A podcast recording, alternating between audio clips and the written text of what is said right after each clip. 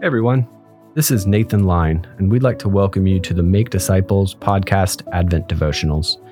Each week, we'll be taking one of the four themes of Advent and reflecting and praying on that theme. For this week, we'll be focusing on the theme of love. When we think about this season, God's love for us should captivate our hearts. His steadfast, sacrificial love for us should compel us to love others well with the help of the Holy Spirit within us. This season leading up to Christmas is filled with opportunities to love others through giving and generosity. And as Christians, we're called to love God and love one another.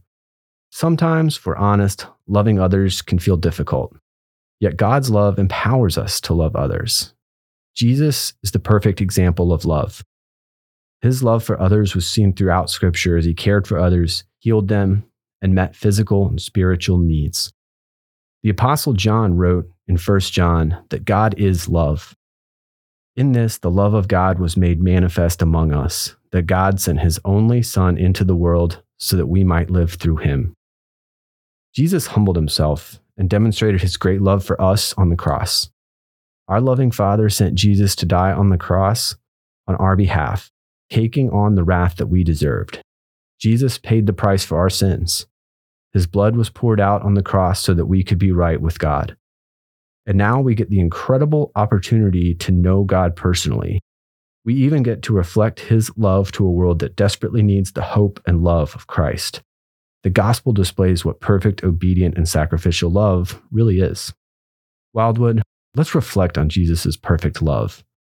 Let his love remind you that this season is all about Jesus Allow his love for you to compel you to imitate his love towards others. And remember, we love because God loved us first. Now, we're going to go into a time of prayer and reflection. Take a moment, if you're in a safe, quiet place, just breathe for a few seconds. If you'd like, you can pause this podcast to catch your breath.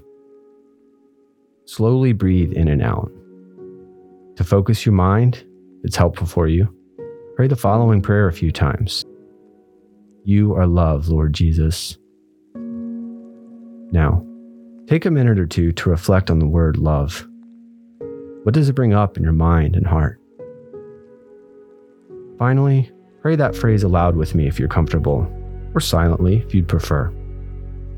You are love, Lord Jesus. Thank you for joining us for the Make Disciples Advent devotionals. We hope you've been encouraged by these podcasts over the last few weeks. Merry Christmas, Wildwood.